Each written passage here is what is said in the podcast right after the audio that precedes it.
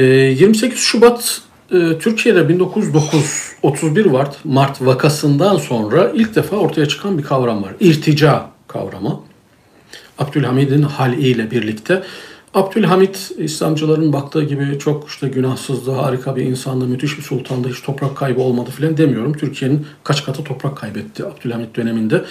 Bizim e, bize öğretildiği gibi çok da böyle dindar filan bir adam değildi. Farklı bir sürü seküler tarafları vardı. E, ibadetinde, taatinde nasıldı bilemiyorum.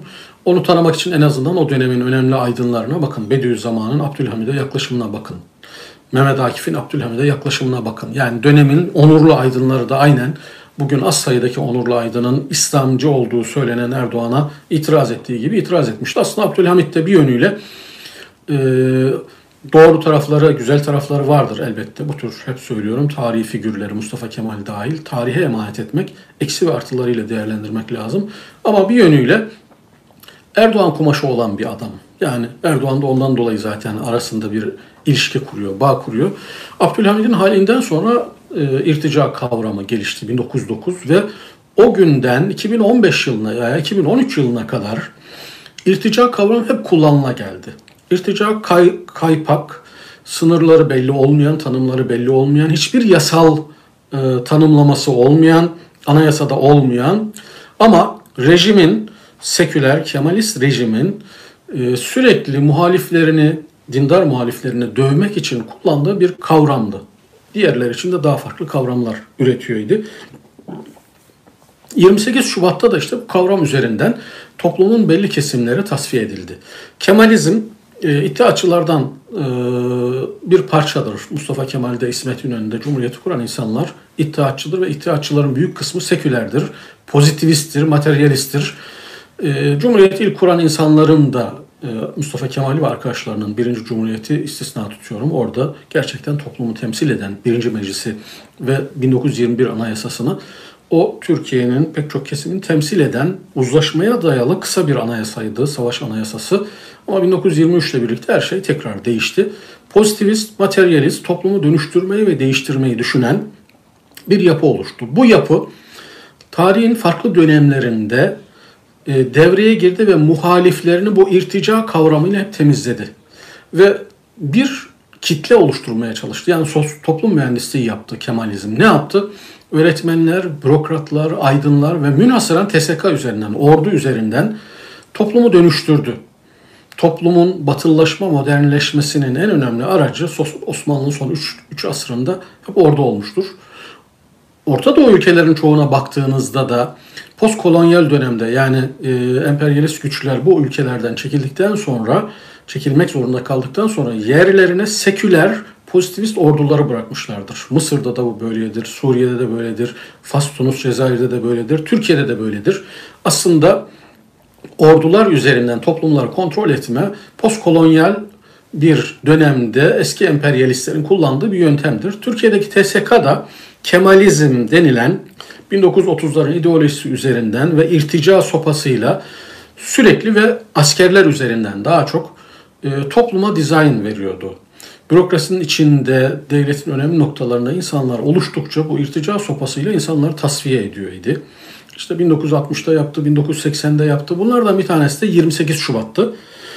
Uzunca yıllar e, Erdoğan yirmi sekiz Şubat'ın teşarunu dedik. Aslında sadece yirmi sekiz Şubat'ın değil. Bu yüz yıllık bin dokuz yüz dokuzdan bu tarafa gelen bu pozitivist anlayışın taşeronu oldu. Ha, Erdoğan pozitivist demiyorum bilemem insanların imanına ama koltuğu için bu taşeronluğu üstlendi Erdoğan. Ve yirmi sekiz Şubat'ı hazır hatırlayalım. yirmi sekiz Şubat'ta ne oldu? Bin yıl sürecek dedikleri bir yirmi sekiz Şubat Erdoğan'ın eliyle şimdi sürdüğünü söyleyebiliriz. O dönemde de E, aynen bu Cihat Yayıcı'nın FETÖ-METRE dediği gibi Batı Çalışma Grubu vardı, fişlemeler yapılıyor idi. Ama Erdoğan'ın yaptığına göre yüz kat daha insaniydi, daha kabul edilebilirdi. Yasaları, anayasayı iyi kötü dinliyorlardı. Yani temel bir kısım ilkeleri vardı. Mesela neydi? Bir mahkeme karar verdiyse o mahkemenin kararını dinliyorlardı. Hakimlere el altından baskı yapıyorlardı ama karar verdi, farklı karar verdi diye bir hakimi alıp hapse atmadılar hiçbir dönemde. yirmi sekiz Şubat sürecinin de bu FETÖ-METRE'ye benzer fişleme araçları vardı. Neydi? Mesela başörtüsüydü. bir şekilde ve T S K'ya münhasırdı bunlar. Yani diğer sivil alanlarda çok da yaygın değildi. Başörtüsü kullanan, hanımı örtülü olan, bazen anası örtülü olan Medine ana vardı. Hatırlayın, bir assubayın anası Gata'ya başörtülü olduğu için kanser tedavisi gören bir kadını almamışlardı. yirmi sekiz Şubat sürecinin önemli şeylerinden birisi. Veya yakınlarından birisi herhangi bir cemaat, tarikate mensupsa e, yapmıyorlardı. Peki bürokrasinin yirmi sekiz Şubat'ın en çok temizlemek istediği şeylerden birisi de bakın bugün Erdoğan'ın FETÖ diye yaftaladığı Anadolu'nun kırsalından, köylerinden gelmiş, okumuş, bürokrasinin pek çok yerine girmiş, dindar olarak da e, bir şekilde misyonunu devam ettiren ama bu bin dokuz yüz dokuzdan itibaren kurulan o pozitivist, e, eski iddiaçıların sürdüre geldiği statükocu yapının toplumu sık sık ezmesine içeriden engel oldu bu kesimler. Kimler? İşte bugün farklı yerlerde olup da atılıp K H K'larla hapse atılan insanlar. yirmi sekiz Şubat sürecinde de o sürecin daha hafif geçmesinde bu tür insanların ben etkili olduğunu düşünüyorum. Çünkü bunların o fişlemeleri, bunların o insanlık dışı çalışmaları, hukuk dışı çalışmaları bir şekilde ifşa edildi. Ve yirmi sekiz Şubat postmodern bir darbe oldu ama e, onların yirmi sekiz Şubatçıların, statükocuların arzu ettikleri sonuca ulaşmadı. Bunu da zaten söylediler. Bin yıl sürecek bir şey. yirmi sekiz Şubat bitmedi. Biz bunu devam ettireceğiz diye defalarca söylediler. Provokatif unsurları kullandılar. İşte Sincan'da tankları yürüttüler. Neydi, Sincan Belediyesi'nde böyle tiyatral şeyler yaptılar filan. Ben de o dönemde mesela Ankara'daydım. Hiç normalde böyle sakallı, sarıklı, çarşaflı insanlar Ankara'da görmezken bir anda işte o Müslüm Fadime figüranları ortaya çıktı. Bir anda o provokatif şeyler oldu filan. Ortamı ısıttılar. Ama sonuç itibariyle yirmi sekiz Şubat o Batı Çalışma Grubu veya statüko dediğimiz şey devletin içindeki aklı selim bir kısım insanlardan dolayı o temizliğini yapamadı. Ve bunu bir yere yazdı. Bu temizliği nasıl yaptılar? Ne zaman yaptılar? İşte bu temizliği on yedi yirmi beş ile Erdoğan hırsızlıktan, yolsuzluktan yakalandıktan sonra Erdoğan'la bir uzlaşmaya vardılar. Ve onu taşeron haline getirdiler. Dediler ki biz senin kirli taraflarını örteriz. Ayrıca bizim bu irtica ile, farklı gruplarla, devletin düşman haline getirdiği gruplarla bir mücadele etme tecrübemiz, karanlık kirli bir tecrübemiz var. Yaptık bunu işte kireç kuyularıyla, toroslarla, bu konularda sana yardımcı oluruz. Ergenekoncularla Erdoğan'ın böyle bir uzlaşması oldu.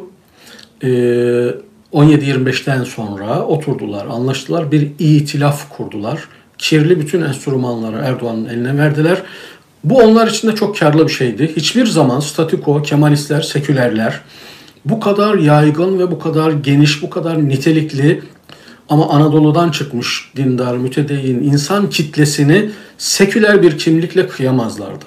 T S K eliyle kıyamazlardı.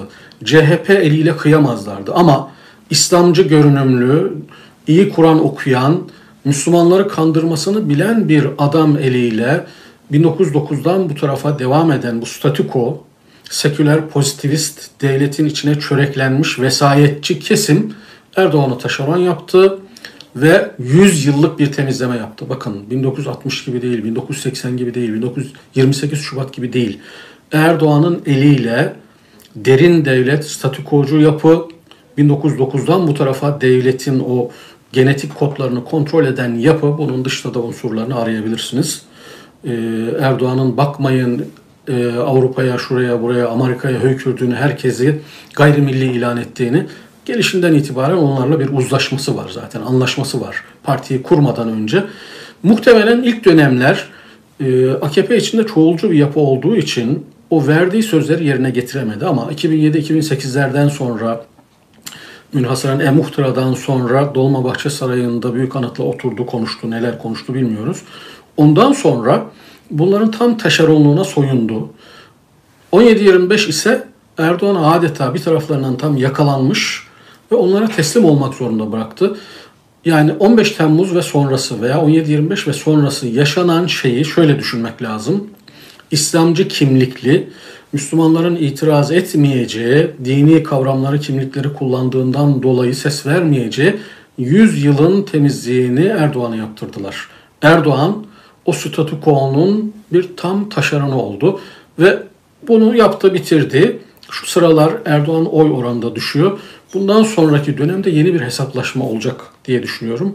Muhtemelen o statü quo, e, bunun tabii dünyadaki global manadaki statü quo'yu kuranların hedeflerinin ne olduğunu da bilmek lazım. Onlar e, bu statü quo'yu yeniden Kemalist bir düzlemde mi kurmak istiyorlar, daha farklı bir düzlemde mi kurmak istiyorlar bilmiyoruz ama Erdoğan'ın temel misyonu bitti. O taşeronluğu yaptı, binaları yaptı, betonları dikti.